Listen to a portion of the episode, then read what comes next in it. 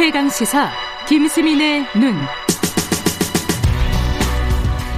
네, 김수민의 눈, 김수민 평론가 나와 계십니다. 안녕하세요. 네, 반갑습니다. 오늘 국민의힘 중진 정치인? 네. 네, 그 누구를 얘기하는 거죠? 최근 국회 인근에서 3명의 행보가 포착이 되고 있는데요. 포착하셨어요? 네. 예, 누구예요? 원희룡 제주도지사 같은 경우는 아. 여의도의 싱크탱크인 코리아 비전 포럼을 띄워 어허. 놓고 있는 상태고 예. 유승민 전 의원도 곧 국회의사당 맞은편 건물에 사무실 입주를 할 예정입니다. 어허. 김무성 전 대표는 더 좋은 세상으로 일명 마포 포럼을 이끌면서 정기 세미나를 개최를 하고 있죠. 이 세 명 중에 그래도 이제 대중적인 노출이 요즘에 그래 활발했던 사람은 원희룡 지사인 것 같아요. 그죠? 네. 지금 국민의힘 광역단체장이 3명밖에 없고 예. 나머지 2명은 대구, 경북 이렇기 때문에 음. 원희룡 지사가 좀 욕심을 내기 쉬운 환경에 있다고 볼 수 있겠고 예. 현재 이제 민주당의 이재명 경기지사를 좀 카운터 파트너로 삼으려고 하는 아, 그런? 전략을 예, 예, 예. 펴고 있어요. 예. 이게 나란히 뜨려고 하면은 공통점, 차이점 둘 다 있어야 되는데 공통점은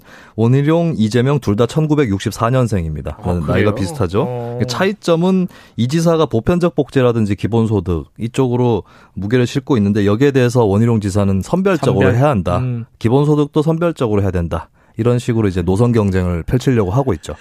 이제 원희룡 지사는 그 대선 후보 지지율 뭐 이런 거 해보면은 그렇게 아, 높 뭐랄까 높아지지 않는 것 같아요. 계속 정체 상태라고 할까요? 이유가 있을까요? 이건? 네, 일단 이게 조금 시간에 그 누적된 게 있는 것 같은데 예. 어, 보수 정당 내에서 소장파, 개혁파 이미지가 있었다가 이명박 정권 때에 이제 뭐 친이계 지원을 받고 대표 선거에 나갔다가 네. 낙선하는 예, 그러면서 좀 퇴색되는 감이 있었고요. 음. 물론 제주도지사로 가게 되면서 정치적 생명력을 연장시킨 측면이 있는데 네. 그 이후에 어떤 그 지역 내에서의 실험이라든지 음. 또 제주 그 국제공항이라든지 영리병원 이런 현안에 대해서 그렇게 뭐 어, 수월하게 해결했다기보다는 좀 난항에 부닥쳐왔던 것이 또 사실입니다. 음, 또 네. 경기도지사하고 라이벌 구도를 형성하기 하는 것 치고는 이제 제주도지사 같은 경우는 지역이 작고 하기 때문에 예. 어, 좀 당장에 비교되기는 어려운 그런 측면이 있는 것이고요. 예. 어, 근데 이제 이게 원희룡 지사뿐만 아니라 국민의힘의 대선 주자들에 대해서 대중적으로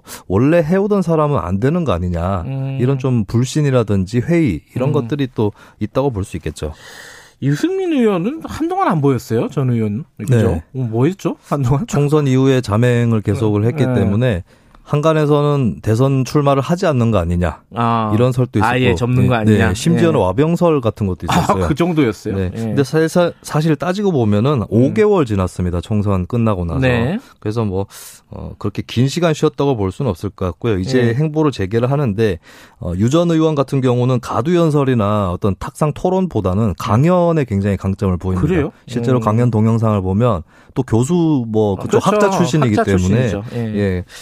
그래서 이제 그런 강연 행보가 또 예상이 되고 있고요. 네. 한 가지 좀 기대해 볼 만한 것은 어 지금까지 국민의힘 대선 주자들이 지지율에서 뒷전에 쳐져 있고 예. 그 상위권에 윤석열 검찰총장이 올라와 있었거든요.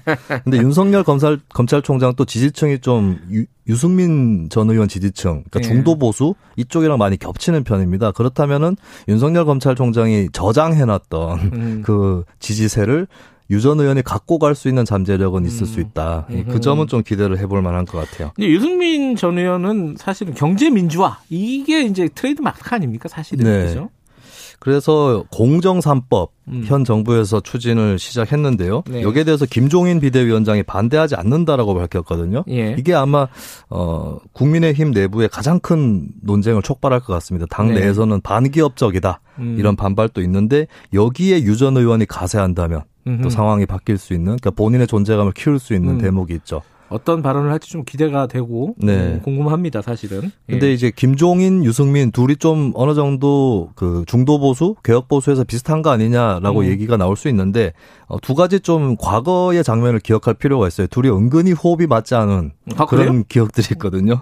첫 번째는 민주당의 김종인 위원장 있을 때인데 네. 그때 김영란법을 좀 완화해야 된다는 주장을 편 적이 있습니다. 네. 그 자리에서 바로 유승민 의원이 어, 김영란 뽑은 필요하다. 음. 그래서 김종인 위원장이 당시에 좀 불쾌한 얼굴로 자리를 떴다는 얘기도 있고요.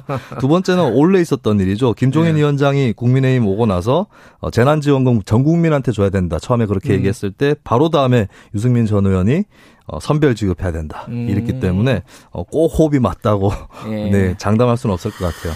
아, 앞에 두 분이 시간이 좀 길어져가지고 아, 네. 많지는 않은데, 제가 김무성 전 대표 간단하게 좀 얘기를 해보죠. 이 킹메이커 아니에요? 대선 주자라기보다는? 그렇죠. 킹메이커고 이제 네. 당장의 김종인 비대위하고 관계 설정이 관건인데 네. 두 가지가 있을 수 있겠죠. 비판적 협력 관계를 취하면서 음. 어느 정도 조정해주는 그런 역할을 할 수도 있겠고 거꾸로 이제 당 내외에서 비대위가 지지를 잃어갈 때 야당 내의 야당 음. 으로서 처신을 할 수도 있을 텐데 예를 예를 들면 이제 극우 세력하고 거리를 둔다 음흠. 이런 부분은 좀 지원을 해줄 수도 있는 거고요. 예. 어, 현재 어, 지연되고 있는 홍준표, 김태호 이런 중진 예. 무소속 의원 복당 여기에선 좀 나서서 복당 시켜야 된다 음. 이런 식으로 교통 정리를 하려고 할 음. 가능성이 있어 보입니다. 이제 슬슬 어, 중진들이 기지개를 펴는 모습이다. 자, 여기까지 들을게요. 고맙습니다. 예, 감사합니다. 김수민의 눈이었습니다. 2분 여기까지 하고요. 잠시 후 3부 박대기의 고속경제 준비되어 있습니다. 일부 지역국에서는 해당 지역 방송 보내드립니다.